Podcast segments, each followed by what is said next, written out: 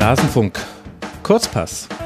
Wir wollen auf die spanische La Liga blicken und uns mal angucken, was da so los ist im Lande von Real Madrid, Barcelona und all den anderen wunderbaren Vereinen mit Till Oppermann und Sascha Felter von Cavanis Friseur. Servus Sascha, Servus Till. Schön, dass ihr beide hier mit dabei seid. Hallo, Grüße. Hi Max. Totale Euphorie.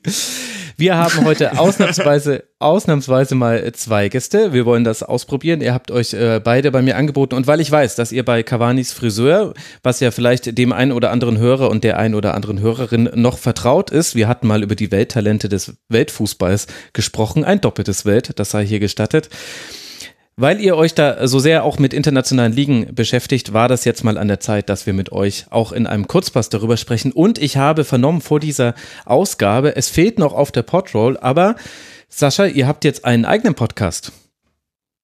Genau, also seit kurzem haben wir einen eigenen Podcast, ähm, wo wir in relativ unregelmäßigen Abständen über den Weltfußball sprechen, über irgendwelche Spiele sprechen oder wonach uns halt gerade so ist. Das war ein flammendes Plädoyer, sich Cavanis anzuhören.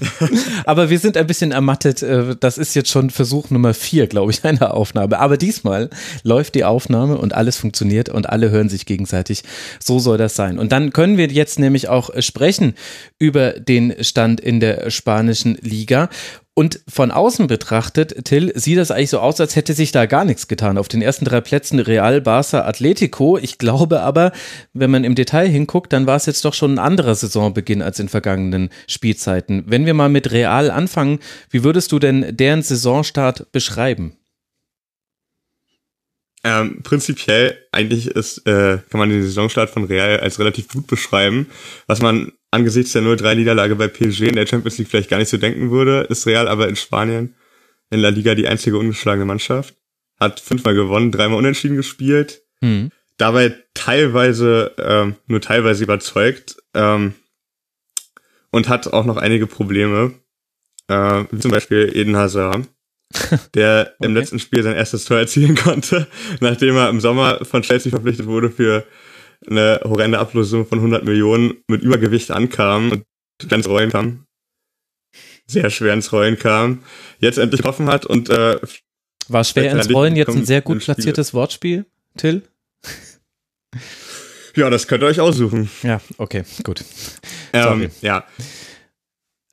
Also, also es Nee, die, die Ergebnisse äh, stimmen bis auf die Champions League. Also bei PSG 0-3 verloren, äh, zu Hause gegen ein dezimiertes Brügge zurückgelegen und dann gerade noch irgendwie das 2 2 geholt. Und du hast jetzt an Eden Hazard aufgehängt. Hat sich denn taktisch bei Real irgendwas verändert? Ist das jetzt so, wie wir sie unter Sinne, den sie dann schon mal gesehen haben, oder wie würdest du das beschreiben?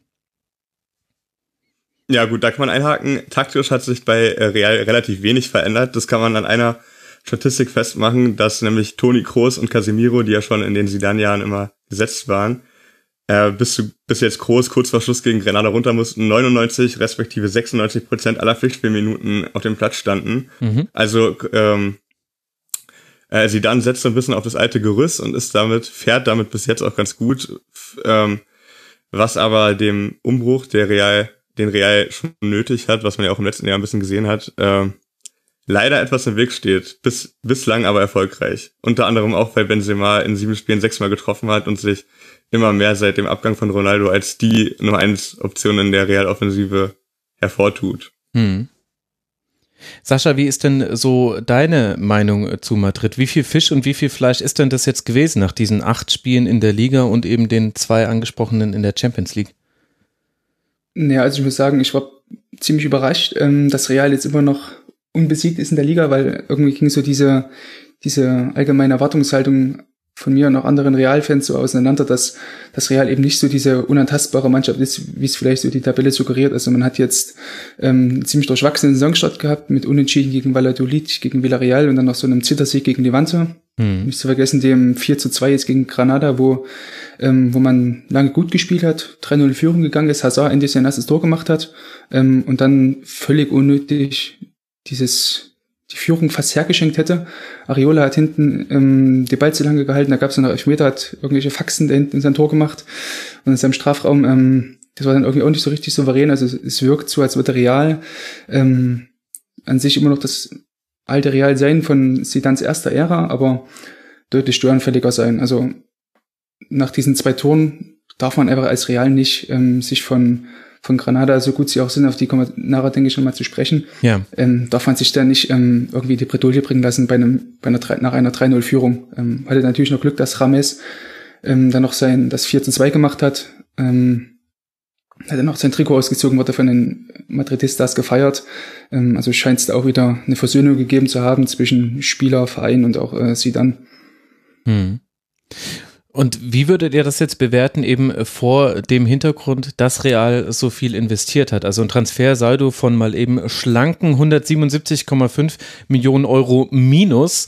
Ich nehme alle Daten von transfermarkt.de an der Stelle und ihr habt ja Eden Hazard schon genannt. Dazu hat man ja aber zum Beispiel auch einen Luka Jovic geholt für 60 Millionen, einen Eder Militao von Porto für 50 Millionen, ein Ferland Mendy von Olympique Lyon für 48 Millionen, ein Rodrigo, Linksaußenspieler von Santos aus Brasilien für 45 Millionen. Also ja voll reingelangt. Und wenn wir jetzt mal zum Beispiel mit Jovic anfangen, Till, wie haben denn dann so jetzt mal an ihm ähm, nachexerziert die Transfers bisher eingeschlagen? Hazard habt ihr ja schon kurz thematisiert. Also an ihm äh, kann man eigentlich real das kann man ganz gut exerzieren. Ähm, Jovic hat bis jetzt noch kein Tor gemacht, äh, zugegeben auch nur Kurzente zu bekommen, aber ist mit nun 214 Minuten, glaube ich, torlos, einer der schwächsten Realstürmer der letzten Jahre.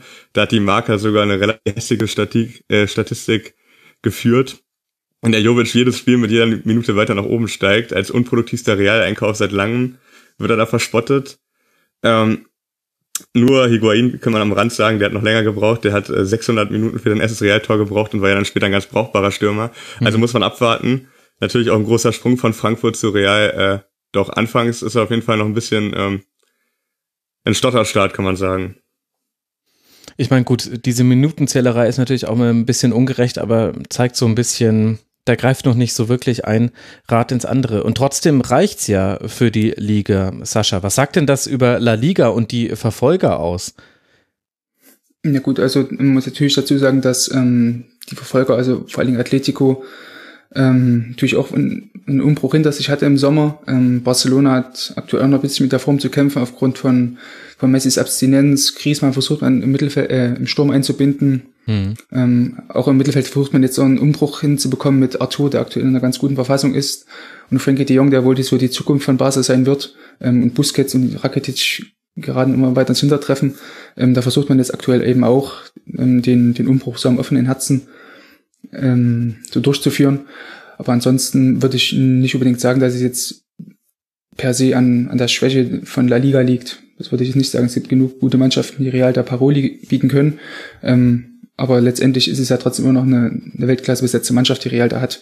Und im Zweifel können sich dann immer noch ähm, James oder Benzema oder Azar mit einer sehr guten Einzelaktion ähm, durchsetzen. Also würde ich jetzt den, den Mannschaften dahinter jetzt keinen so großen Vorwurf machen. Okay baut ja aber auch schon die Brücke, dass wir mal näher zum Beispiel auf Barca gucken. Du hast jetzt schon ein paar Stichpunkte genannt. Ich ergänze die noch, indem ich äh, sage, Barca zwar auf Platz zwei mit 16 Punkten, zwei Punkte Rückstand auf Real, aber nach acht Spielen schon zwei Niederlagen in der Liga. Was passt da bei Barca noch nicht? Ähm, ja, wie gesagt, man hat eben noch die Probleme so im Offensivspiel, dass da noch einige Automatismen noch nicht ganz so greifen wie in der letzten Saison noch. Man hat aber sie haben doch schon 20 Tore müssen. erzielt. Also 20 Tore nach acht Spielen, das hört sich jetzt für mich ehrlich gesagt nicht nach Offensivproblemen an. Ich meine eher so im, im Grund oder im Ablauf, die kollektiven Abläufe passen da immer noch nicht ganz so, wie man okay. sich das, wie man es vielleicht so kennt von Barca. Ähm, da hat man immer noch sehr auf die, auf die Einzelaktion von Suarez ähm, gehofft, der gegen, gegen Sevilla ein wunderbares Fallrückzieher-Tor erzielt hat. Mhm. Ähm, und auch, auch auf Griesmann, der auch nicht ganz so richtig eingebunden ist bei Barca, weil er oftmals irgendwie als linker Flügelspieler mhm. spielen musste, was nicht so ganz seine perfekte Position ist. Ähm, ja, in der Verteidigung hat man auch noch Probleme, weil Longley ungewohnte Schwächen zeigt dieses Jahr. Ähm, man hat dann eigentlich in manchen Spielen noch Glück gehabt, dass äh, Ter Stegen äh, aktuell in so einer richtig guten Verfassung ist. Also hm. Neujahr ist auch gut, will ich an dieser Stelle auch nochmal sagen, aber Ter Stegen ist auch gut. Jetzt habt doch nicht so sehr, jetzt nicht habt das, keine ja. Angst vor Uli Hoeneß. Der hört das hier nicht. Alles gut. Du darfst ruhig sagen, dass Testi ein guter Torhüter ist. Aber das heißt, die Abwehr ist so ein bisschen das Problem mit zehn Gegentreffern nach acht Spieltagen. Und wenn ich mir die äh, Spiele so angucke, Till, äh, dann sehe ich da ja auch wirklich einige überraschende Ergebnisse. Unter anderem eben 0 zu 2 in Granada. Das ist jetzt nicht unbedingt das, was man erwartet. Barca bei einem Aufsteiger und dann eine klare Niederlage, die, wo Barca ja auch gar nicht so viele Chancen hatte, wenn ich mich richtig an dieses Spiel erinnere. Ja, genau. Und äh, was man auch noch zu den Toren, will ich noch dazu hinzufügen, zu den vielen geschossenen Toren. 14 davon sind halt auch aus drei Spielen, äh, resultieren aus drei Spielen, die dann relativ offen geführt wurden mit Betis, mit Valencia ja. und mit äh, Stimmt. Sevilla, also Guter auch Teams, Punkt. Teams, die offensiv die offensiv spielen wollen und äh, damit durch Barca dann auch ein bisschen Räume geöffnet haben. Aber sobald Gegner ein bisschen ähm, defensiv dicht machen, wie das Granada in dem angesprochenen Spiel sehr gut gemacht hat, ähm, ähm, wird es halt schwierig. Also da kann man vielleicht auch gleich drauf eingehen, auf das Spiel von ähm, Granada. Da hatte Granada 26% Ballbesitz, äh, das Doppelte an Fouls. Also da hat man einfach gesehen, wenn eine Mannschaft sich Barca äh, einfach mit Kraft und äh, auch mit Überzeugung ein bisschen entgegenstellt, kommen die äh, in Probleme. Also sobald die Räume eng werden, ist es noch nicht das, was man von Barca kennt und deswegen mhm. äh, wurde Messi während der Verletzung schmerzlich erwischt, weil, äh, vermisst, weil der kann ja genau sowas auflösen mit seiner Kreativität. Also nur einen Torschuss hatte Barca in diesem Spiel. Das heißt, selbst wenn alle Torschüsse reingegangen wären, dann wäre es ein 2 zu 1 äh, geworden pro Granada. Insgesamt waren es neun Abschlüsse für Granada und acht für Barca. Ich weiß nicht, wann ich zuletzt so schlechte Statistiken gesehen habe. Naja, vielleicht doch, nämlich im Spiel in Dortmund. Da konnte man ja auch Barca äh, ganz gut beobachten als äh, deutscher Fußballfan. Da fand ich, Sascha, hat man ja die Probleme, die ihr jetzt benennt, auch schon exemplarisch sehen können. Dass man hinten eigentlich nur das Degen es zu verdanken hatte, dass man da nicht verloren hat. Und vorne hatte der Barca ja auch äh, kaum Abschlüsse. Da war es nämlich auch nur ein Torschuss. Gegen Inter kann man vielleicht auch, auch noch anfügen, da war ja auch Inter die deutlich bessere Mannschaft, hat früh geführt und dann mussten zwei Einzelaktionen her, um äh, das Spiel noch umzuwiegen, was gekla geklappt hat zum Glück für Barca, aber jetzt auch nicht auf einen tollen Offensivplan zurückzuführen ist, wo die Abläufe stimmen und man halt äh, auch von Anfang an quasi auf den Platz bringt, was man unter dem Namen Barcelona eigentlich versteht und erwartet. Ja. Also irgendwie ist es ja logisch, dass eine Mannschaft abhängig ist vom vielleicht besten Stürmer der Welt oder definitiv einem der besten Stürmer der Welt. Wollen wir jetzt nicht die alte Messi-Ronaldo-Diskussion hier an der Stelle aufmachen, das brauchen wir nicht. Aber es ist ein sehr, sehr guter Stürmer, dass der dann fehlt, wenn er nicht spielt, das ist ja klar. Aber wenn ich mir ansonsten den Kader angucke, müsste ja eigentlich, Sascha, genügend Potenzial vorhanden sein. Und dann hat man ja auch noch so etwas wie den jungen Fatih, das haben vielleicht auch die, ähm, die ein oder anderen Hörer und Hörerinnen mitbekommen, der mit 16 Jahren debütiert hat und so ein bisschen wie die nächste große Entdeckung galt. Also gibt es denn arg viele Gründe, dass das bei Barca so stackend läuft, außer Messi? Ne, wie gesagt, also die, die Tatsache natürlich, dass ähm, einzelne Spieler, mal Messi ausgenommen, ähm, aktuell noch einige Formkrisen haben, wie, wie Longley und natürlich hat man mhm. auch auf der Linksverteidigerposition aktuell drei verschiedene Spieler jetzt schon eingesetzt. Also Roti Alba war jetzt, ähm, hat zwar am Anfang, am Anfang noch gespielt, war dann aber verletzt, kommt jetzt wieder. Und dann hat Junior Firpo, der Neuzugang von, von Real Betis, hinten links gespielt, auf den Valverde wohl gar nicht so, äh, so stark setzt.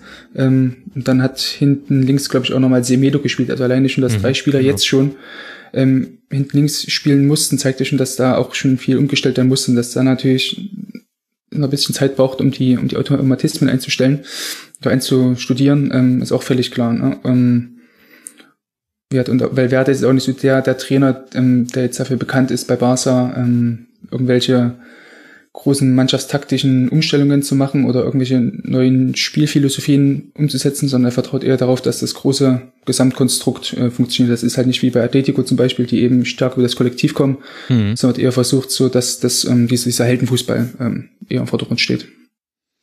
Damit hast du ja das perfekte Stichpunkt, äh, Stichwort äh, schon liefert. Die goldene Brücke hast du gebaut und die ist von Barca zu Atletico ja auch sehr einfach und man kann sie auch einfach mit Antoine Griezmann benennen. Der ist ja von den einen zu den anderen gewechselt und wenn ich mir jetzt einfach nur mal die Bilanz von Atletico Madrid angucke, Till, dann sehe ich vier Siege, drei Unentschieden, eine Niederlage, 15 Punkte, damit ist man nur einen Punkt hinter Barca und drei Punkte hinter gegen Real Madrid, aber man hat das Atletico Madridigste Torverhältnis, das man haben haben kann. Nach acht Spieltagen sieben zu vier erzielte Tore und daraus dann 15 Punkte erzielt. Gehe ich dann recht in meiner Ferndiagnose, obwohl man sich ja einen sehr talentierten Stürmer als Ersatz für Griezmann geholt hat, dass da noch nicht so alles rund läuft in der Offensive. Äh, in der äh, Analyse gehst du sehr recht. Ähm, bei Atletico muss man von vorne weg sagen, dass im Sommer wirklich ein großer Umbruch stattgefunden hat. Also man hat in jedem Mannschaftsteil wichtige Spieler verloren. Godin, der seit Ewigkeiten hinten quasi ähm, mhm. der das Rückgrat gebildet hat, ist gegangen. Felipe Luis ist jetzt auch weg, ähm, musste ersetzt werden. Davor Rodri im Mittelfeld ist zu Manchester City gewechselt, der letztes Jahr so ein bisschen Dreh- und Angelpunkt ähm, war und die Fäden gezogen hat und im Sturm natürlich Griezmann, der ein bisschen vergleichbar wie bei Barcelona eigentlich, auch wenn Atletico ganz anders spielt, in jedem Angriff irgendwie den Ball am Fuß hatte, ob er jetzt abgeschlossen hat, ob er den eingeleitet hat, je nachdem. Ähm, die alle musstest du ersetzen, defensiv gelingt es bisher ganz gut. Ähm, da hast du einen typisch Simeone sehr starken Defensivverbund gebaut. Links mhm. Renan Lodi, ein Brasilianer, der neu ist, äh, hat sich schon ganz gut eingefügt. Genauso wie in der Mitte ähm, wo du relativ gleichwertige Innenverteidiger hast, wo zum Beispiel Felipe von Porto neu gekommen ist, zu den schon vorhandenen guten Spielern wie Jiménez, der jetzt so in die Rolle reinwächst, die Godin gehabt oder reinwachsen soll, die Godin hatte und Savic. Äh, also defensiv funktioniert das schon sehr gut. Ähm, offensiv ist das Problem, und da komme ich auf Joao Felice, den du angesprochen hast, der ist ja eben 19 Jahre alt, zum ersten Mal im fremden Land, braucht doch einfach noch Zeit. Simeone hat letztens auch gesagt, äh, Griezmann hat erst mit 26 so richtig bei Atletico seinen Durchbruch gehabt, also hat Felice noch sieben Jahre, also er verdeutlicht auch, dass er dem Zeit geben möchte. Ja, aber wie viele Jahre ähm, hatte Diego Simeone? Das ist, das, das ist die andere Frage. Genau deshalb, weil Diego Simeone weiß, dass er keine sieben Jahre hat, hat er auch ähm, schon andere Spieler wie Vitolo und Correa so ein bisschen in die Pflicht genommen letzten im Interview. Also es knirscht schon so ein bisschen. Der ist auch ein bisschen sauer, dass offensiv nichts funktioniert, vor allem weil Felice eigentlich der einzige Lichtblick war mit einigen ganz guten Aktionen. Mhm. Ähm, ja, und die haben jetzt in der Länderspielpause auf jeden Fall ohne die ganzen Spieler einige Arbeit gehabt und sich überlegen müssen, was sie jetzt machen. Also auch Costa und Morata zum Beispiel im Sturm, große Namen, die bis jetzt einfach kaum Torgefahr ausstrahlen. Wobei ich jetzt eigentlich nur einen Witz machen wollte, aber Sascha, ist denn Diego Simeone wirklich umstritten in Atletico? Nein, das wollte ich damit nicht sagen. Also, okay, gut. ich, also ich denke nicht, dass Hill das sagen wollte. ähm, also ich glaube nicht, dass äh, Simeone jetzt irgendwie in Frage gestellt wird. Ähm, er hat, denke ich mal, Heldenstatus in, bei Atletico.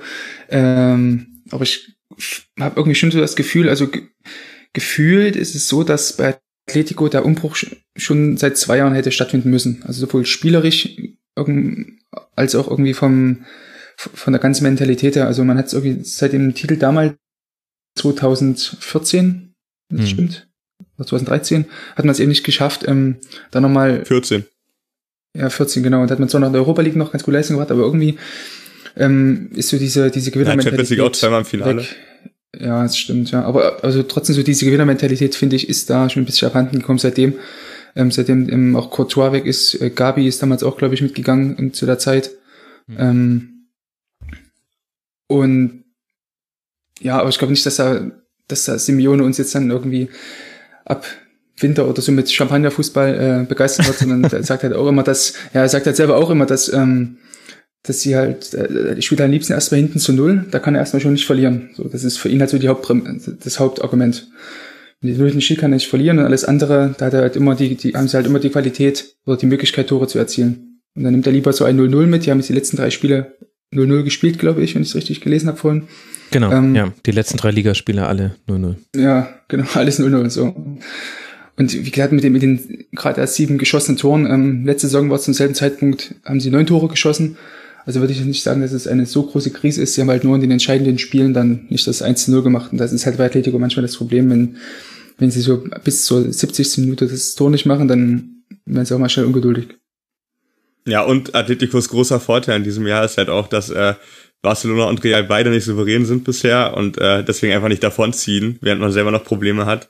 Und äh, solange die Abwehr äh, nicht schlechter wird, wird Atletico im Laufe der Saison auch noch mehr Spiele gewinnen. Denn äh, mit der Qualität, die du ja trotzdem irgendwie auch namenstechnisch hast und individuell wirst du auch nach und nach wieder einen Offensivverbund finden, der funktioniert. Hm. Ja gut, das ist das ist klar. Ich habe auch einen Sieg noch unterschlagen. Also drei der letzten vier Spiele waren nur zu null Spiele in La Liga. Auf Mallorca, dem aktuell Tabellen 18. Da konnte man ja 2 zu 0 in Unterzahl sogar gewinnen. Und in der Champions League steht man ja auch ganz gut da mit einem 2 zu 2 gegen Juve zu Hause und dann in Moskau bei Lokomotive gewonnen mit 2 zu 0. Also irgendwie Atletico, komplett, komplett andere Namen auf dem Spielfeld. Hernandez fehlt ja zum Beispiel auch. Das vergisst man ja fast schon ein bisschen bisschen, weil wir uns da schon so an diesen Wechsel gewöhnen konnten, schon seit so vielen Monaten. Aber äh, ansonsten hat sich eigentlich nicht so viel verändert, außer dass ich das eine oder andere noch finden muss. Das würde ich jetzt so ein bisschen als Fazit aus diesem Segment mitnehmen. Oder liege ich da falsch? Nee, da liegst du richtig. Das würde ich genauso unterschreiben.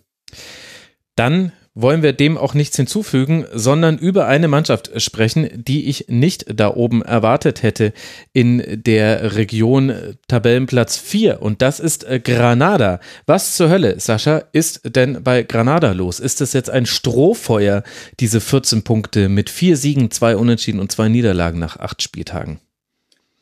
Ähm, also, kann, also ich würde jetzt nicht sagen, dass es aus, aus komplett heiterem Himmel kommt. Also Granada, muss man sagen, ist schon eine gute Mannschaft, die von, von der Spielanlage her viele Sachen schon gut macht. Ähm, spielen halt aus einem 4-2-3-1 heraus relativ einfachen Fußball, versuchen dort über dieses so bisschen so Nagelsmann-ähnliches steil, klatsch, steil ähm, mhm. Fußball so auf die, auf die Flügel zu kommen und von dort aus ähm, die, den Strafraum gut zu besetzen. Ähm, das können sie halt wirklich ganz gut, ähm, aber mehr halt auch nicht. Also das ist wirklich der einzige Plan, den sie eben haben.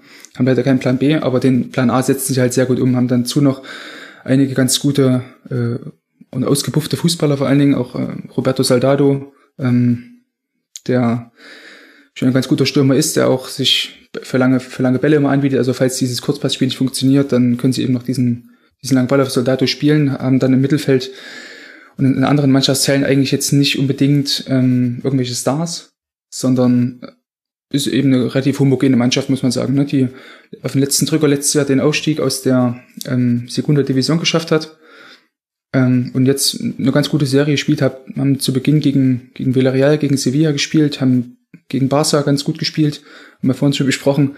Ähm, und das, zum fünften Spieltag waren wir ja sogar ähm, Tabellenführer für eine kurze Zeit. Mhm. Also bei Granada muss man sagen, dass der, dass sie vielleicht mit dem guten Start jetzt diese Euphorie nutzen könnten, um dann im Endeffekt ähm, gut in der Liga zu bleiben, frühzeitig. Genau, am letzten Spieltag dann in Madrid bei Real 4 zu 2 verloren. Davor hat man eben die Liga angeführt. Wenn ich mir angucke, Till, die Expected Points, die Granada geholt hat, also eben die statistische, Wahrscheinlichkeit aus den ähm, abgegebenen Torschüssen dann Tore zu erzielen und dementsprechend die Siege zu gestalten, dann gibt es da tatsächlich ein relativ großes Delta. Also da liegt Granada eigentlich im Tabellenmittelfeld und hätte mal eben nur äh, elf Punkte aufgerundet. Das sind zwar immer noch einige für einen Aufsteiger, aber zeigt so ein bisschen, da hatte auch wirklich alles funktioniert, was funktionieren musste jetzt in den ersten Spielen oder in den meisten der Spielen. Ja, ich würde sagen, äh, das ist eigentlich auch eine ganz gute Prognose für die ganze Saison. Äh, so diese Range an Punkten, die man da holt. Ähm, also ich denke nicht, dass Granada irgendwas mit dem Abstieg zu tun bekommt. Dafür sind die zu gut. Äh, aber die werden natürlich jetzt auch nicht äh, um die Champions League mitspielen können. Was aber nicht ausgeschlossen ist, äh, und in der Liga immer möglich, dass halt äh, so Vereine wie Sevilla, Valencia schwächeln mhm. äh, und die dann halt irgendwie, so wie Getafe letzte Saison ja auch, mit äh, ähnlich einfachem Fußball und relativ defensiv äh, in die Europa League gekommen ist. Ähm, mhm. Also Granada ist schon ein bisschen was zuzutrauen. Ich würde die nicht unterschätzen, trotz dieser Statistik.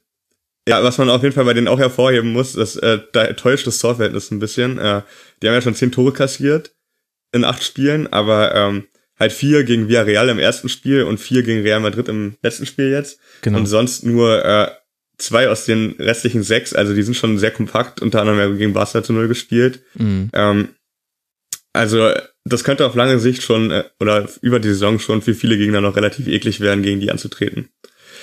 Äh, wozu auch so eine kleine Anekdote von denen passt. Denn äh, es wurde erzählt oder es wurde berichtet, dass Trainer Diego Martinez vor dem Spiel gegen Barcelona eine Tafel in die Kabine geschoben hat, äh, auf der jetzt nicht irgendwie ausgeklügelt nochmal ähm, die Zuordnung standen oder so, sondern er hat 15 Worte drauf geschrieben, zum Beispiel torhungrig, chameleonartig, entschlossen, intelligent, kompakt, mentale Stärke, also eigentlich Phrasen gedroschen, ja. um so sein Team einzuschwören, also scheint, als sei er so ein Eine Tech-Cloud.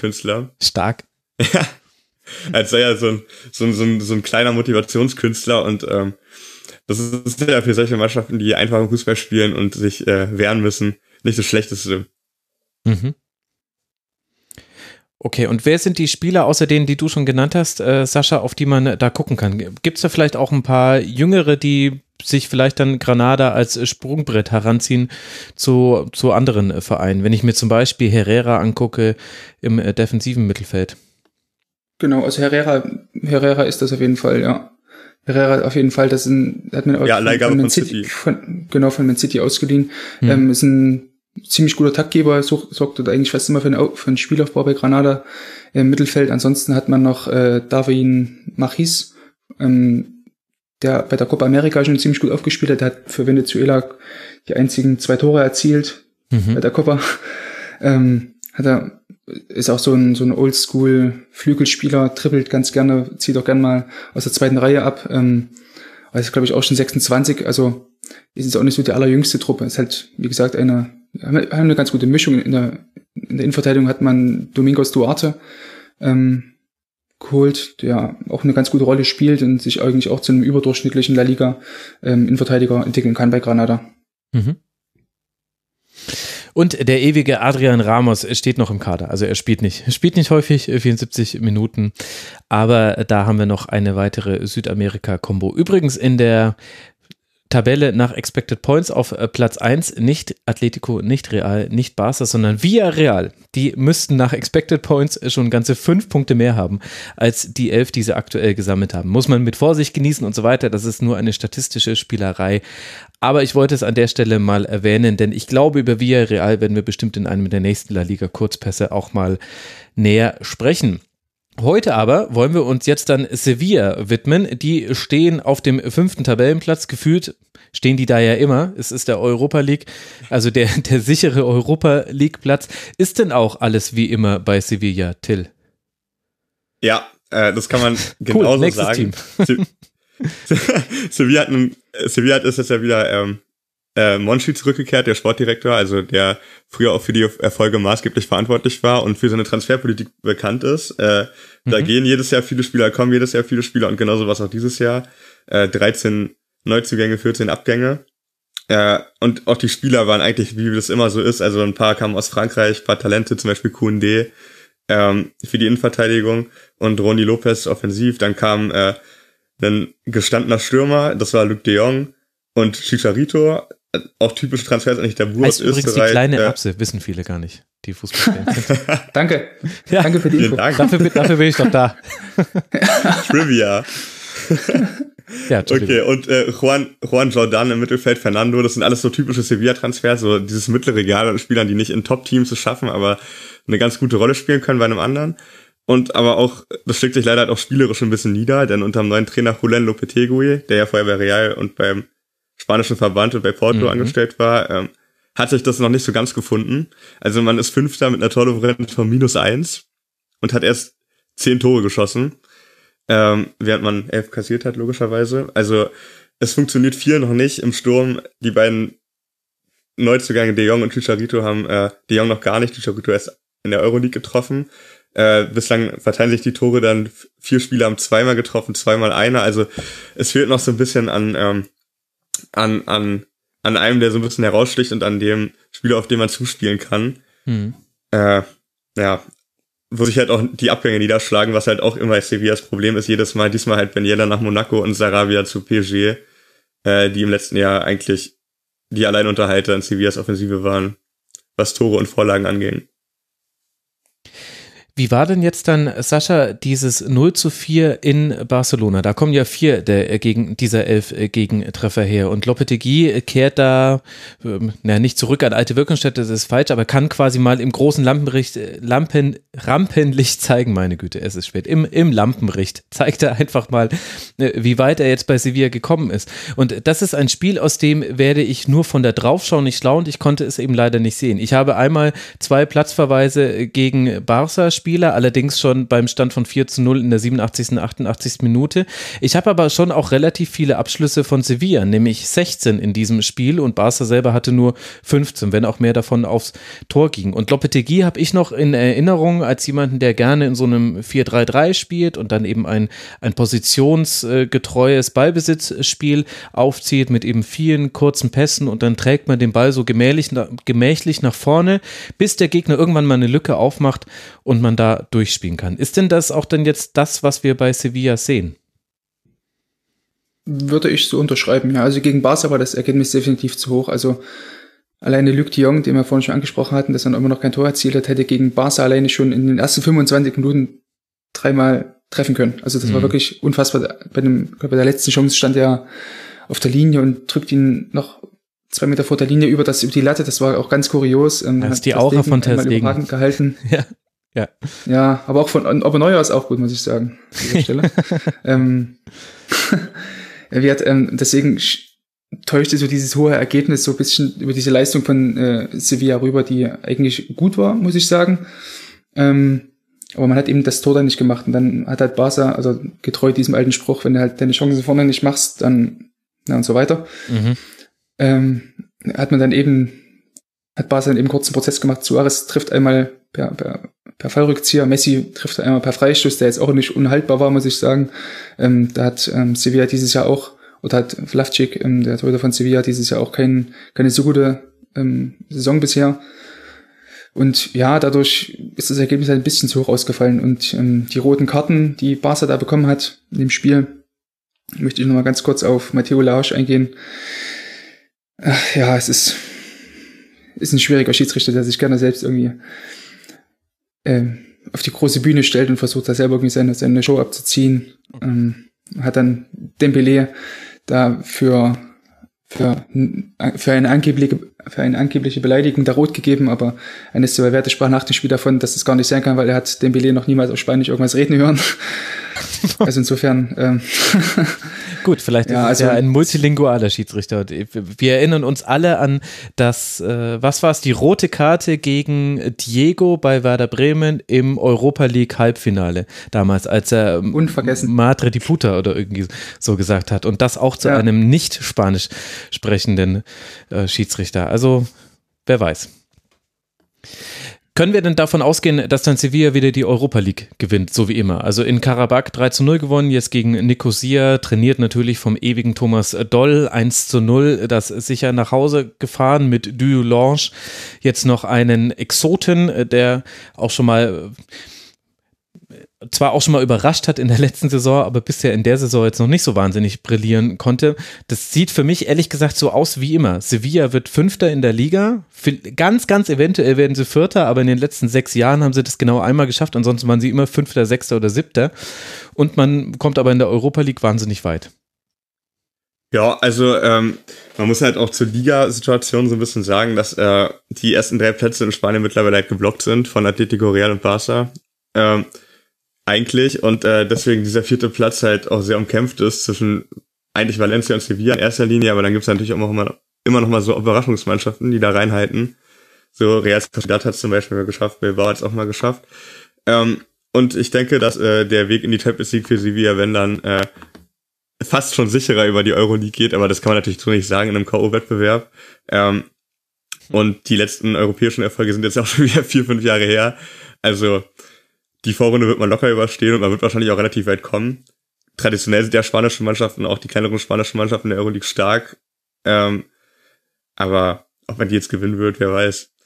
Was ich aber glaube, ist, dass man sich in der Liga noch stabilisiert. Also, weil dieses Spiel gegen Barcelona war natürlich 0 zu 4, hohes Ergebnis, aber da hat halt, wie man an den Chancen, die sich Sevilla rausgespielt hat, dieses äh, 4-3 von Lepeturgui ganz gut funktioniert. Mhm. Vorher hatten die halt häufiger Probleme. Ähm, wenn er zu dritt äh, Juan Jordan, der relativ defensiv ist, äh, Fernando, der eigentlich streng defensiv ist und Vanega, der so ein bisschen diesen Kreativgeist haben sollte, im Dreier-Mittelfeld gespielt haben, hat man sich halt häufig zum Innenverteidiger, zum äh, Linksverteidiger, Rechtsverteidiger die Bälle so hin und her geschoben und irgendwie nicht den Weg in die Spitze gefunden und das hat dann gegen Barcelona schon besser funktioniert. Also ähm, macht die hohe Niederlage vielleicht sogar ein bisschen Hoffnung, dass es äh, in den nächsten Wochen noch erfolgreicher läuft, als es bis jetzt ja schon relativ erfolgreich lief. Mhm. Interessante Argumentation, aber man kann ihr überraschend gut folgen nach allem, was sie jetzt zu Sevilla erzählt hat. Jetzt wollen wir sprechen über Valencia und da war mal wieder was los. Ach, Valencia, es ist einfach das gute alte Valencia, wie man es seit ein paar Jahren kennt. Sascha, bring uns mal auf den Stand, was ist denn da passiert? Ähm, da kann Till, glaube ich, eher was zu sagen zu den ganzen Vorkommnissen. Ähm, ansonsten vielleicht mal das Sportliche, um das mal kurz ähm, abzuklappern. Also man hat halt diesem Jahr oder im Sommer ähm, hätte man eigentlich in, zumindest in den offensiven Mannschaftsteilen noch nachlegen müssen. Also man hätte noch einen kreativen Mittelfeldspieler fürs Zentrum holen müssen. Das hat man auch nicht getan. Hat darauf vertraut, dass ähm, Dani Barrejo, der jetzt auch mittlerweile 30 Jahre alt ist, ähm, über noch irgendwie gefühlt alle drei Tage spielen kann. Ähm, und hat dann im Sturm Rodrigo überraschenderweise halten können, da er angeblich auch zu kurz vor einem Wechsel zu Atletico stand. Den hat man halten können. Hat dann noch Maxi Gomez ähm, von Salta Vigo geholt, der sich ähm, schon recht gut eingefunden hat mit vier Toren, aber immer noch so ein bisschen so eine Findungsphase braucht, weil er sich schon stark auf das ähm, auf einen, einen Rodrigo anpassen muss, auf den das ganze Spiel in der Offensive klar zugeschnitten ist.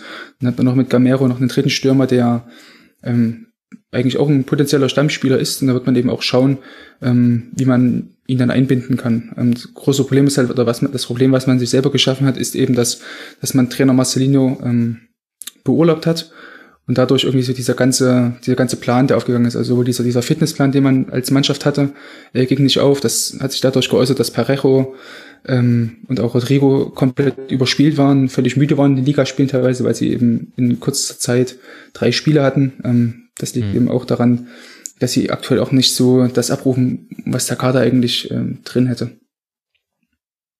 Aber warum, Till, hat man denn sich dann von Marcelino getrennt? Der ist seit 2017 Trainer gewesen, hat 110 Spiele immerhin gecoacht äh, für Valencia. Also äh, der war da ganz gut im Sattel. Und wenn ich mir jetzt so den Saisonstart von Valencia angucke, dann sieht das jetzt nicht ganz berühmt aus. Es wirkt jetzt aber auch nicht so, als wäre da irgendwas so komplett aus den Fugen geraten.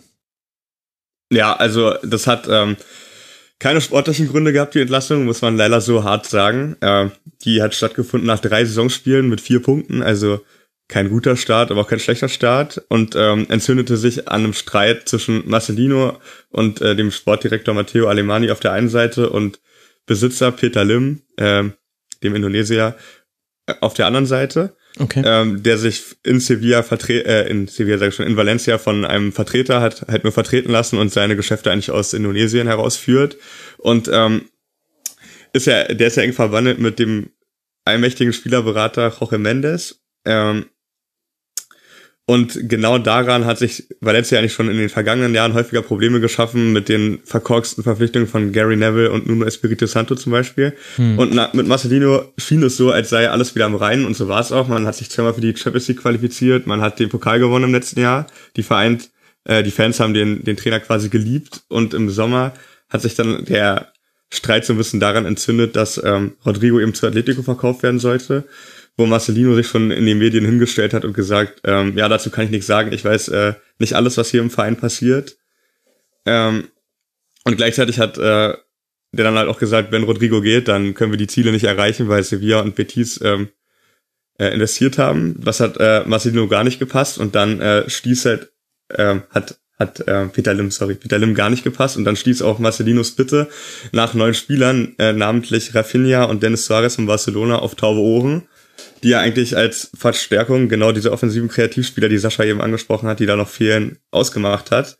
Die sind dann stattdessen zu Celta Vigo gegangen. Lim hat das lakonisch kommentiert mit, äh, sie hätten der eigenen Jugend den Weg verbaut. Ähm, Soweit so gut und dann kommt man eigentlich zum äh, zum zum absoluten Streitpunkt, wo dann Jorge Mendes auch ins Spiel kommt. Marcelino hat sich nämlich geweigert, äh, so sagt man, Spieler zu verpflichten, die von Mendes betreut wurden, weil halt viel viele schlechte Erfahrungen damit gemacht wurden, auch häufig Spieler einfach geparkt wurden. Mhm. Ähm, und äh, Mendes sich einfach zu sehr in die Geschäfte eingemischt hat. Das wollte Marcelino nicht. Und dadurch, dass das auch nicht mehr passiert ist, hat Valencia nicht die letzten zwei Jahre so erfolgreich gespielt. Und äh, der Streit hat sich dann über die ersten Wochen so entzündet, dass man äh, schließlich Marcelino entlassen hat. Und ähm, das hat auf allen Ebenen in der Mannschaft, bei den Fans und auch bei Vereinslegenden wie Candy, zum Beispiel Santiago Candizares für Riesenaufregung gesorgt. Also ich kann da zwei Zitate. Ähm, einmal hat Ezekiel Garay gesagt, äh, also seines Zeichen gestandener Innenverteidiger gesetzt, absoluter Führungsspieler in der Mannschaft, hat gesagt, wie auch immer diese Entscheidung gefällt hat, der hat nicht nur dich, also Marcelino, übergangen, er hat auch eine ganze Mannschaft und die Fans mit runtergezogen. Hm. Etwas, was ich laut und klar sagen will, es ist nicht fair, also man hat sich halt eigentlich ein Riesenproblem im Haus gemacht, worunter dann auch der Nachfolger zu leiden hat. Ähm, ja, also der Nachfolger ist Albert Celades, der mhm. war Co-Trainer bei der U21 von der spanischen Nationalmannschaft ähm, und wird von Jorge Mendes wiederum betreut. Also der nächste, den man sich quasi You are kidding hat. me. Ernsthaft? nee, kein Witz. Ah, das hatte ich noch gar nicht gelesen. Okay, ja. Auf Betreiben von, äh, von Jorge Mendes quasi ins Haus geholt hat. Ähm, dazu hat dann Canizares, da komme ich dann zu meinem zweiten relativ krassen Zitat. Also der war ja langjähriger Torhüter von Valencia, stand im Champions League Finale zweimal hat gesagt, Celades hat seine Anstand und seinen Moral verkauft für einen Job in der ersten Liga. Ja, das zeigt so ein bisschen, wie der gesehen wird von außen. Ähm, mhm. Und was halt auch zu erwarten ist, denn ein schwacher Trainer wird nicht widersprechen, was Marcelino halt getan hat und was halt auch für den Erfolg ein bisschen gesorgt hat. Und äh, dadurch einfach einen schweren Stand gegenüber Peter Lim, gegenüber Mendes, gegenüber all den Einflüssen, die da von außen herrschen haben. Äh, und umgekehrt auch einen schweren Stand bei der Mannschaft, die mit Marcelino weiterarbeiten wollte und bei den Fans. Also Valencia sieht turbo, einen sehr turbulenten Jahr entgegen und äh, es ist zu befürchten, steht zu befürchten, dass man trotz des guten Kaders äh, das, was man sich in den letzten zwei Jahren wieder aufgebaut hat, nachdem man ja auch schon mal gegen den Abstieg gespielt hat, mhm. äh, mit dem Hintern wieder eingerissen hat. Und äh, ja, also für Lost Chills traurige Tage. Das ist schon verrückt. Also ich fasse noch mal kurz äh, zusammen. Der Investor und Besitzer von Valencia hat einen Machtkampf zwischen Trainer und einem Spielerberater, der viele Spieler untergebracht hat, zugunsten des Beraters entschieden, so wie wir es alle getan hätten. Daraufhin hat man einen Trainer engagiert oder in hochgezogen aus der eigenen Jugend, der wiederum genau bei diesen äh, von diesem Berater beraten wird. Das ist toll. Das das ist Fußball im Jahr 2019. Meine Güte. Und dann 0 zu 3 zu Hause gegen Ajax verloren nach dem etwas schmeichelhaften 1 zu 0 in London bei Chelsea in der Champions League. Das wird jetzt auch nicht unbedingt dafür sorgen, dass es ruhiger wird, vermute ich mal. Genau, vor allem weil dieses 1 0 gegen Chelsea halt direkt nach der Entlassung war. Äh, also böse Zungen würden jetzt behaupten, da war dann quasi noch Marcelinos Einfluss für verantwortlich. Und äh, paar Wochen später lässt er sich dann zu Hause 0-3 abschießen gegen Ajax. Naja. Okay, gut. Also Valencia behalten wir im Blick jetzt mit all dem Hintergrundwissen, was wir dazu bekommen haben. Ihr habt außerdem noch mir geschrieben, dass ihr gerne über Osasuna reden wollen würdet. Sascha, wenn ich mir die angucke, Osasuna, dann sehe ich da zwei Siege, fünf Unentschieden, eine Niederlage und ein Torverhältnis von sieben zu sieben Toren. Jetzt bin ich mal gespannt, warum Osasuna trotzdem einen näheren Blick wert ist.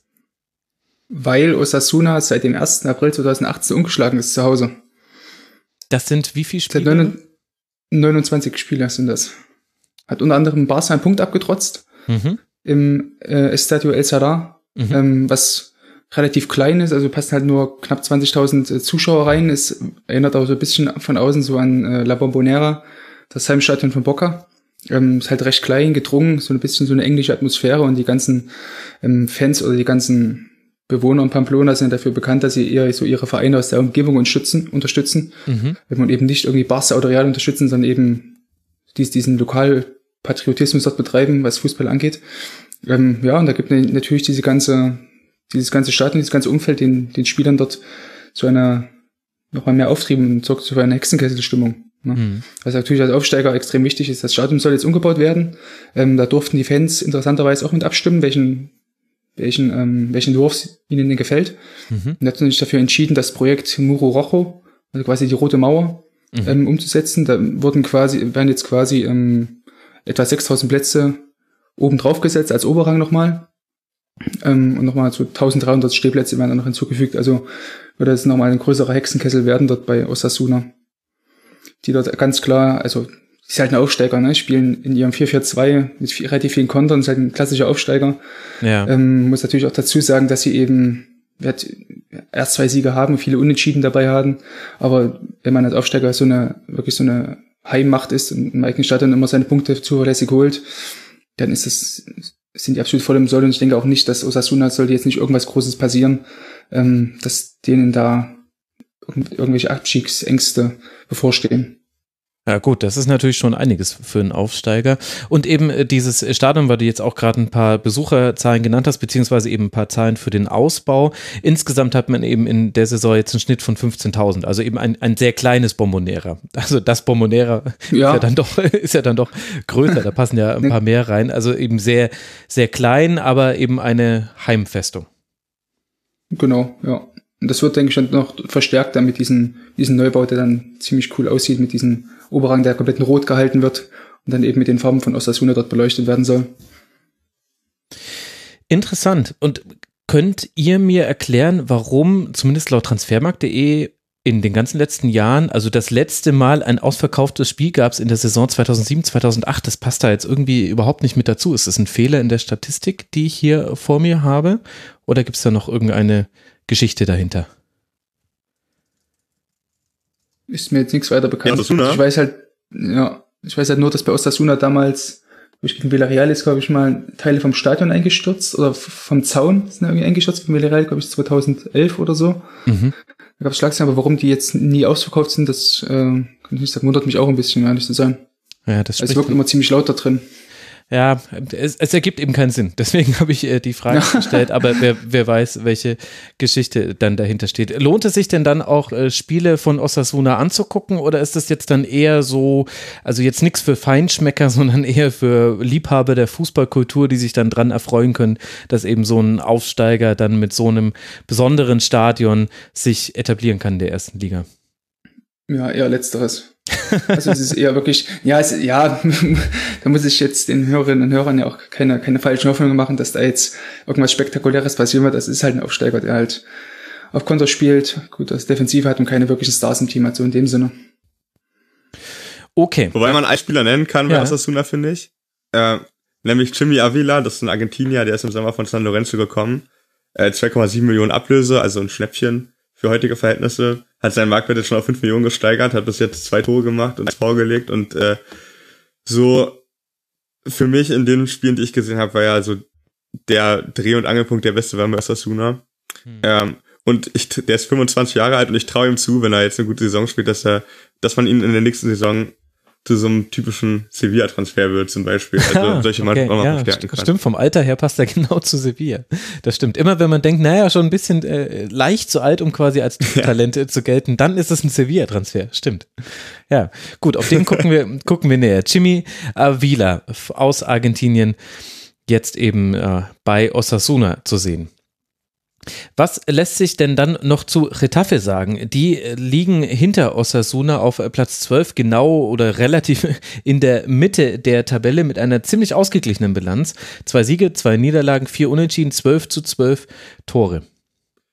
Ja, also in meinen Augen pendelt sich Retafe genau da ein, wo es auch realistisch hingehört. Also die werden nicht absteigen, denke ich, aber die Erfolge der letzten Saison kann man auch nicht wiederholen.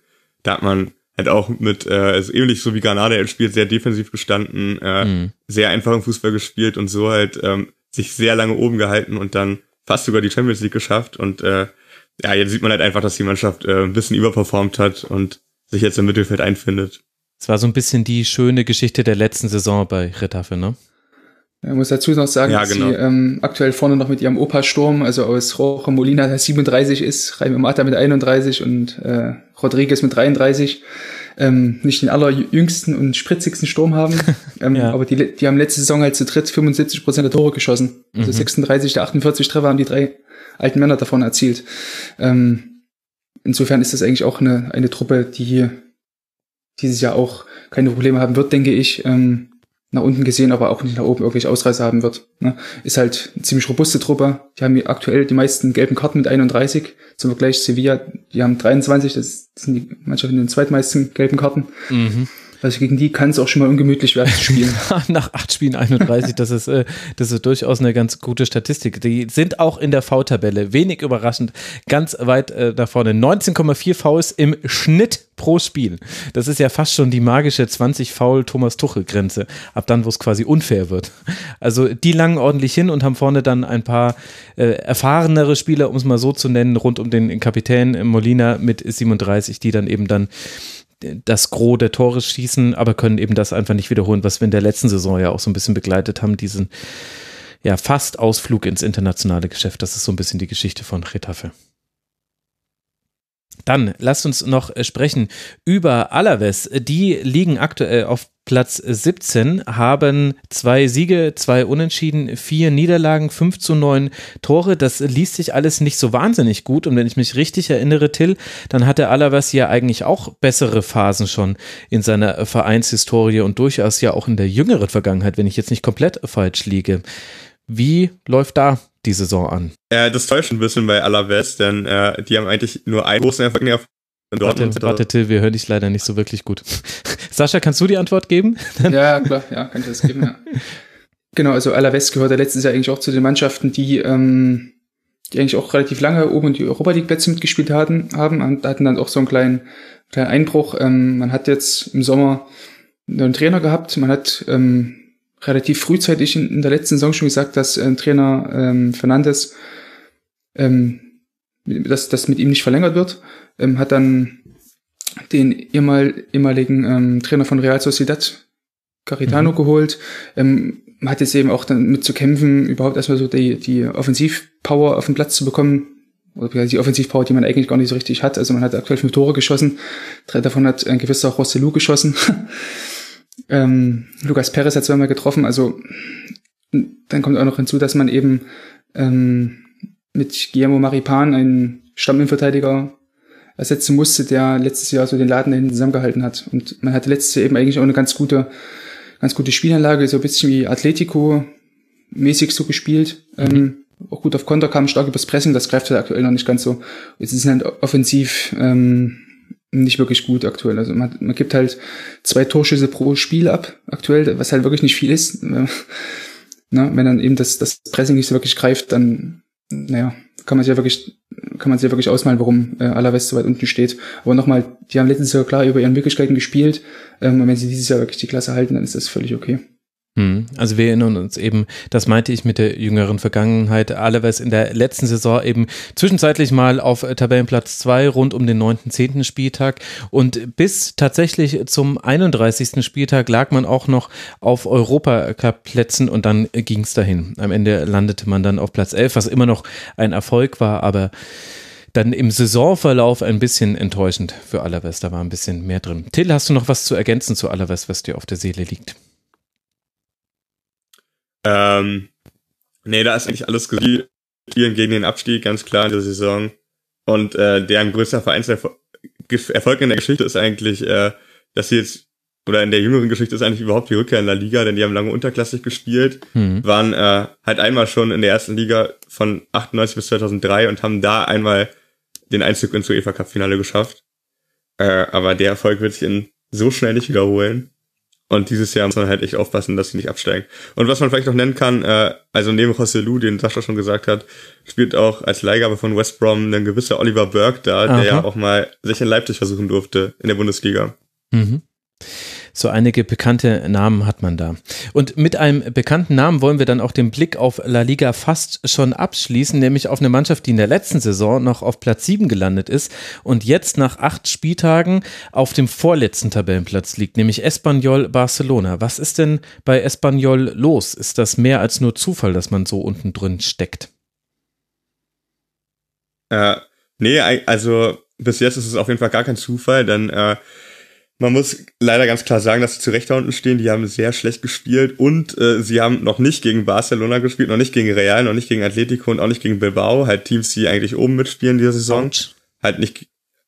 Äh, also man hat halt die Punkte auch gegen Konkurrenten liegen lassen. Mhm. Ähm, vor der Saison wurde Trainer Ruby, der letzte Saison für den Erfolg eigentlich verantwortlich war, der war nur ein Jahr da äh, der ist zu Betis gewechselt, wo er bis jetzt auch nicht so sehr überzeugen kann, aber das ist ja Espanyol egal. Sie haben ihn mit David Gallego ersetzt. Der war der, äh, der war der zweite Trainer der zweiten Mannschaft vorher, der jetzt schon wieder entlassen wurde nach acht Spielen und einem Sieg. Und äh, der neue Trainer ist Pablo Marin, der war schon bei äh, erfol erfolgreich war bei Girona, bei Sevilla eher semi-erfolgreich und soll jetzt äh, die Kohlen aus dem Feuer holen. Hm. Ähm, ja, also prinzipiell sind die eigentlich zu stark, um abzusteigen. Da gibt's schlechtere Teams in der Liga, ähm, aber da die jetzt halt noch so harte Bretter zu bohren haben, bis zum, oder dicke Bretter zu bohren haben bis Weihnachten, ähm, halt gucken, wie man aus der Liga rauskommt. Also wenn sie weiterspielen, dann wird es eine sehr triste Spielzeit für den kleinen Club in Barcelona.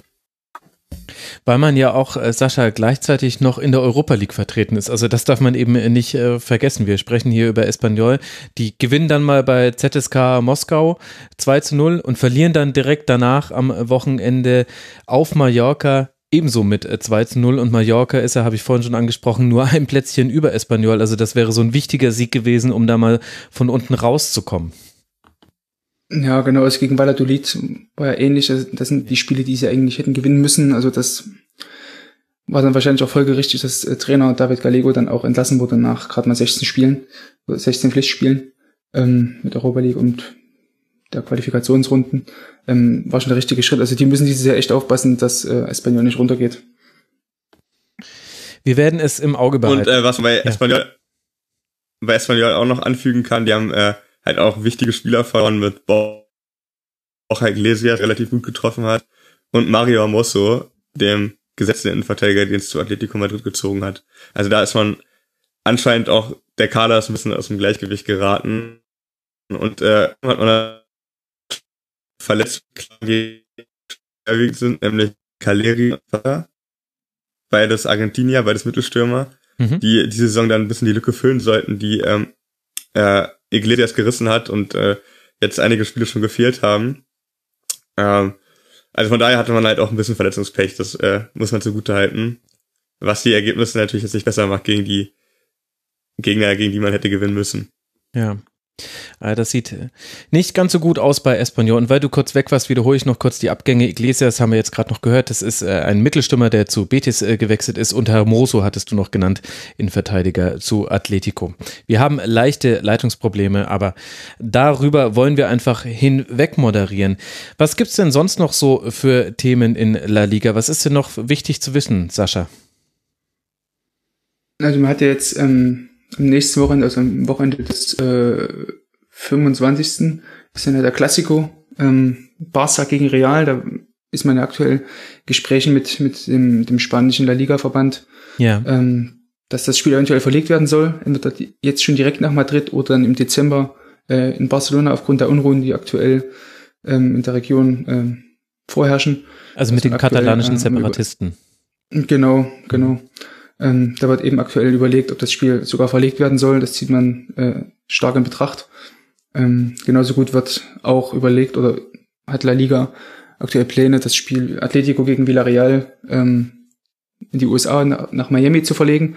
Damit hat man da schon mal vor, glaube ich, ein oder zwei Jahren geliebäugelt, dass ähm, mhm. La Liga-Spiele in Übersee stattfinden sollen. Ähm, diesmal scheint man, scheint, scheint man sich wohl auch in besseren Spre Gesprächen zu befinden als ähm, noch in der Vergangenheit. Also könnte es durchaus möglich sein, dass da ein Spiel stattfindet in Miami zwischen Atletico und äh, Villarreal. Aber war es nicht so, dass das in der Vergangenheit dann abgesagt wurde? Also es gab doch mal die Partie Girona gegen Barca, glaube ich, die auch in Miami ausgetragen werden sollte. Und das hat dann der spanische Verband nach Protesten zurückgenommen. Jetzt probiert man einfach genau das Gleiche mit anderen Teams nochmal. Genau, quasi. Also damals hatten Damals hat man daran, oder ist man daran gescheitert, dass eben die, die Spieler ihr Veto eingelegt haben. Also vor allem Spieler von Real ähm, haben da auch ihr Veto eingelegt. Ich glaube, Sergio Ramos war da auch einer der, der mhm. Wortführer, was das anging. Ähm, ja, jetzt versucht man es halt nochmal. Kommt anscheinend damit durch. Ähm, die Meldung ist auch relativ frisch. Ähm, wird man eben schauen, was dann, was da noch bei rumkommt. Ich finde es schade, wenn das, also ich finde es schade für, für, für den normalen Zuschauer an sich, ähm, wenn das Spiel dann irgendwie ausgelagert wird, weil das ja trotzdem ein normales Ligaspiel ist ähm, natürlich für die ähm, US-Amerikaner, die dann auch mal ihre, ihre, ihre Stars aus La Liga sehen wollen, ist natürlich eine, schön, eine feine Sache. Na, toll. Aber ach, ja, aber ich weiß auch nicht, ob das so das Sinn der Sache ist, ähm, da irgendwelche Spiele auszulagern, nur um keine zwei, drei Millionen Euro mehr zu bekommen oder wahrscheinlich noch mehr, noch mehr Summen. Weiß nicht, ob das da so der Weg ist, wie man da gehen sollte. Ja, vor allem ist es ja auch nicht irgendwie am Rande der Saison oder irgendwie so, dass man das noch, noch abfangen kann, sondern der Plan ist ja, dass das Spiel am 6. Dezember stattfindet und am 11. Dezember, also fünf Tage später, spielt dann Atletico zu Hause gegen Lokomotive Moskau in der ähm, Champions League, während man am Wochenende vorher zu Hause gegen Barca spielt. Also das sind jetzt auch durchaus Spiele, wo ich sagen würde, ein Jetlag, den du dir da auf jeden Fall einfängst, spielt da eine wichtige Rolle. Also, na gut. Wir, wir beobachten, ob die Spieler wieder revolutieren und ob es dann vielleicht doch nochmal zurückgedreht wird, aber scheint ja so zu sein, als ob sowas einfach im modernen Fußball jetzt Teil der Sache ist. Wer weiß, ob La Liga da nicht einfach nur ein Vorreiter ist. Ja, ich würde sagen, damit haben wir doch äh, diese ersten acht Spieltage und auch das bisschen, was da europäisch schon zu sehen war, der Vereine ganz äh, gut besprochen. Ich danke euch beiden sehr, dass ihr euch Zeit genommen habt, trotz aller Widrigkeiten, die wir hatten. Ein paar davon sind auch in der Aufnahme gelandet, aber hoffentlich nicht zu viele. Entschuldigt das bitte, liebe Hörerinnen und Hörer. Wir haben, also ich glaube, wir können mit Fug und Recht behaupten, nachdem wir es über drei verschiedene Wege versucht haben, miteinander zu sprechen, dass wir jetzt keine andere Möglichkeit, also bis aufs Dosentelefon oder Anruf auf dem Handy hatten wir jetzt keine andere Möglichkeit mehr. Es ging jetzt nur so. Ich danke euch beiden sehr. Zum einen Sascha Felter at Sascha Filter, also ohne die Vokale auf Twitter, wird natürlich verlinkt und Till Oppermann, der praktischerweise auch at Till Oppermann auf Twitter heißt, von Cavanis Friseur. Danke euch beiden, dass ihr euch die Zeit genommen habt für den Rasenfunk. Ja, ja vielen Dank. Max. Und ich empfehle an der Stelle nochmal, hört in den Podcast von Cavanis Friseur rein, ganz frisch gestartet und die Jungs freuen sich natürlich auch über Feedback, so wie das ja immer ist, wenn man ein neues Projekt an den Start bekommt. Danke euch für eure Aufmerksamkeit, liebe Hörerinnen und Hörer. Das war Rasenfunk Kurzpass Nummer 138. Wenn ihr es noch nicht gehört habt, es gibt ein Tribünengespräch mit Holger Bartstuber, knackige 3 Stunden 45 Minuten und hört es schnell weg, denn natürlich wird auch am nächsten Montag die nächste Schlusskonferenz zur Bundesliga erscheinen. Bis dahin habt eine gute Zeit. Macht's gut. Ciao.